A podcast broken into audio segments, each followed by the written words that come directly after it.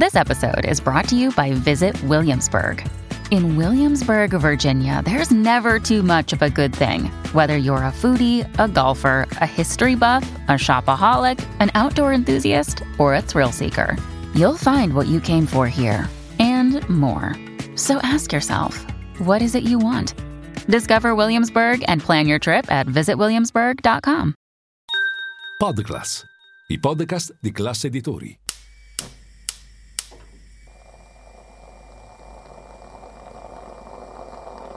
Buongiorno dal gruppo Class Editori. Io sono Massimo Brugnone. Oggi è martedì dodici dicembre e queste sono notizie a colazione, quelle di cui hai bisogno per iniziare al meglio la tua giornata.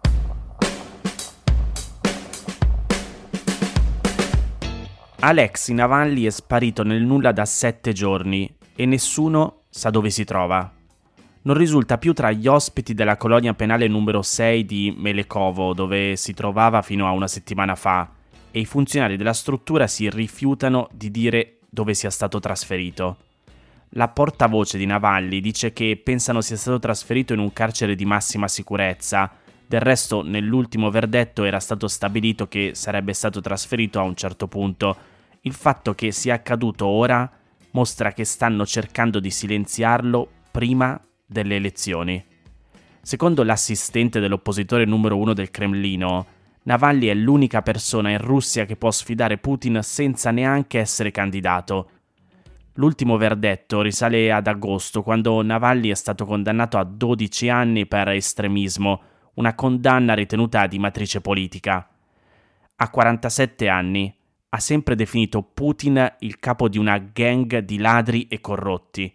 Nel duemilaventuno è tornato volontariamente in Russia dalla Germania, dove era stato ricoverato in seguito a un tentativo di avvelenamento avvenuto in Siberia.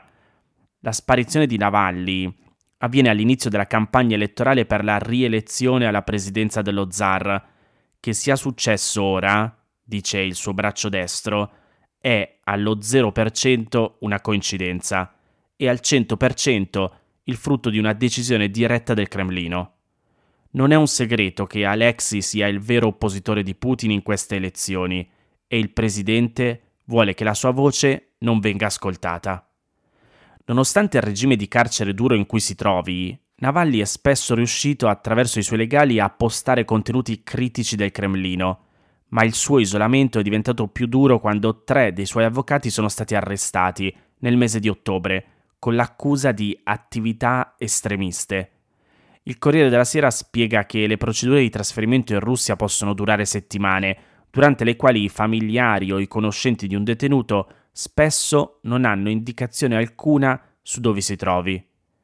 In tutto ciò non ci sono stati commenti da parte del Cremlino.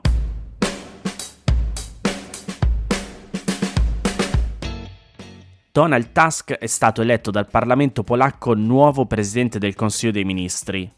A favore del nuovo premier hanno votato duecentoquarantotto deputati, contro duecentouno parlamentari. Come spiega l'ANSA, con questo voto la Polonia chiude una lunga stagione politica all'insegna del nazionalismo per abbracciare una svolta europeista. Il premier uscente conservatore, Mateusz Morawiecki, come in realtà previsto, non ha ottenuto i numeri in Parlamento per formare un nuovo governo, nonostante il primo posto ottenuto dal suo partito, i populisti del P I S, alle elezioni di ottobre. A guidare questa nuova fase ci sarà il leader della coalizione pro-Unione Europea, Donald Tusk, che riprenderà la scena a Varsavia dopo la sua precedente esperienza a capo dell'esecutivo, dal duemilasette al duemilaquattordici. Il suo insediamento avverrà in tempo per partecipare al Consiglio europeo di giovedì e venerdì. Alla Camera Bassa di Varsavia non ci sono state sorprese. Morawiecki, dopo aver ottenuto l'incarico dal Presidente della Repubblica Andrzej Duda, suo collega di partito al P I S, si è presentato in aula per esporre il suo programma di governo, accusando l'opposizione di agire in favore di paesi stranieri come la Germania, ma la fiducia non è arrivata. duecentosessantasei voti contrari e centonovanta a favore. La maggioranza venuta fuori dalle urne, composta dai centristi della coalizione civica, da Terza Via e dalla sinistra, ha scelto Tusk. Oggi ci sarà il suo discorso programmatico, domani l'insediamento. Poi volerà a Bruxelles per il vertice dell'Unione Europea. Ripristinare un rapporto virtuoso con le istituzioni europee sarà proprio una delle sfide principali di Tusk, che è stato presidente del Consiglio dell'Unione Europea nella precedente legislatura. Gli ultimi otto anni della Polonia a guida dei conservatori sono stati caratterizzati da scontri con Bruxelles su questioni come i diritti L G B T e sulle controverse riforme della giustizia che hanno portato al congelamento di miliardi di euro di fondi comunitari. Stiamo lavorando su un pacchetto di modifiche per ripristinare lo Stato di diritto, è stata la promessa di Tusk, che sarà una figura preziosa per forgiare un'Unione Europea più forte, ha sottolineato invece la Presidente della Commissione Ursula von der Leyen. Il compito del nuovo capo del governo polacco non sarà comunque facile. Il P I S di Morawiecki ha tessuto una ragnatela attorno allo Stato, tanto più solida in quanto il mandato presidenziale di Duda terminerà solo nel duemilaventicinque, perché il capo dello Stato ha un potere di veto sulle leggi adottate dal Parlamento. La destra ha poi nominato i suoi rappresentanti alla guida di diverse istituzioni, con mandati spesso irrevocabili, magistrati presso la Procura Nazionale e circa centocinquanta nuovi giudici. Tra gli organismi più contestati dai critici, con l'accusa di essere eterodiretta dal P I S, c'è la Corte Costituzionale, che proprio nel giorno dell'investitura di Tusk, ieri, ha bocciato le multe inflitte dall'Unione Europea perché, leggo tra virgolette, contrarie alla legge fondamentale del paese. Quanto ai dossier di politica estera, per la Polonia resterà prioritaria l'Ucraina. Con il nuovo corso europeista non si prevedono cambi di linea perché Varsavia dovrebbe restare in prima linea tra gli alleati NATO al fianco di Kiev contro l'invasione russa. Non a caso, Volodymyr Zelensky si è subito congratulato con il suo prossimo interlocutore. Allo stesso tempo, Tusk sarà chiamato a gestire l'insofferenza degli autotrasportatori polacchi che reclamano una stretta alla frontiera per i loro concorrenti ucraini, una dinamica conflittuale che si era già manifestata per l'esportazione di grano.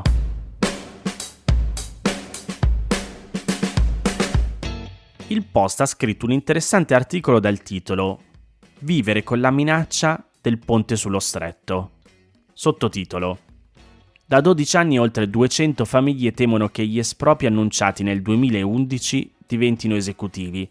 Intanto le loro case non valgono più nulla. Nelle mappe del ponte sullo stretto di Messina ci sono quasi duecentocinquanta case segnate in rosso. Le ventisette villette del complesso Due Torri sono nel mezzo della cartina, tra la strada litoranea di Torre Faro e la collina, l'ultima prima del mare a nord della città. Ognuna ha due balconi al piano rialzato, un piccolo patio sul retro, un giardino tutto attorno. Qui dovrebbe essere costruita la torre alta trecentonovantanove metri che sosterrà il ponte e che, secondo i proclami e le promesse, doveva essere finita da un pezzo. dodici anni fa sembrava che i cantieri fossero sul punto di aprire e da allora Mariolina De Domenico vive con il timore di dover lasciare la sua casa. Come lei, molti abitanti di Torre Faro si sentono avviliti, frustrati, per certi versi minacciati da un ponte che incombe da anni insieme agli espropri.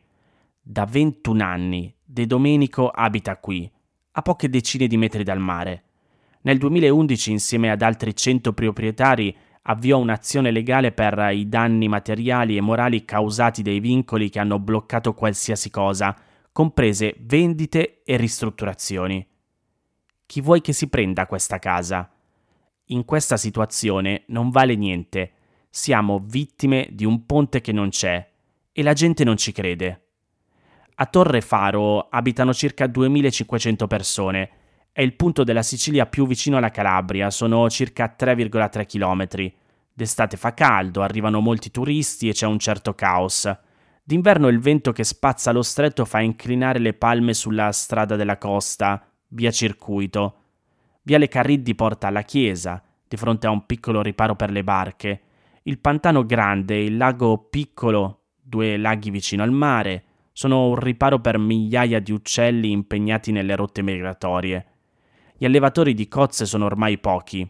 Più ci si allontana dal centro, più le strade si fanno strette, sconnesse e le sterpaglie invadono i giardini delle poche case già abbandonate. Un alto traliccio di ferro che la popolazione locale chiama Upiluni fa da bussola e segnala la posizione di Capo Peloro, dove si incontrano lo Ionio e il Tirreno. È una torre in disuso che per trent'anni, fino al millenovecentottantacinque, ha portato l'elettricità dalla Calabria alla Sicilia, attraverso cavi d'acciaio tesi sullo stretto.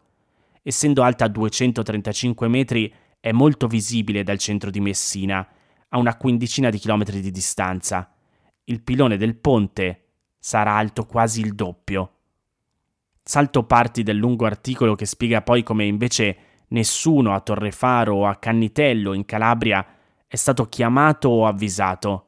La legge prevede che le carte vengano pubblicate in un cassetto virtuale, un sito in cui gli abitanti scopriranno in pochi clic se l'esproprio del duemilaundici sarà confermato. Non è stato ancora messo online e non si sa nulla nemmeno degli indennizi, cioè quanti soldi saranno dati come compensazione ai proprietari delle case espropriate. In tutto ciò, chi abita nelle aree da espropriare ha già subito gli effetti del ponte. I vincoli preordinati agli espropri sono un atto con cui lo Stato impedisce qualsiasi sviluppo urbanistico. Vennero introdotti col progetto preliminare nel duemilatré, rinnovati nel duemilaotto, riproposti quest'anno. La principale conseguenza dei vincoli è una svalutazione enorme del valore delle case. Potete immaginare da soli le conseguenze.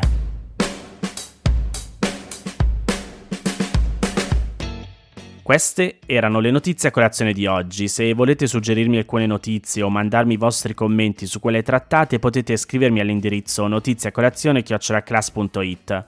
Se volete rimanere aggiornati, ci sono il canale Telegram e WhatsApp di Notizie a Colazione. Li trovate nel sommario della puntata, insieme al link per gli altri podcast del gruppo Class Editori.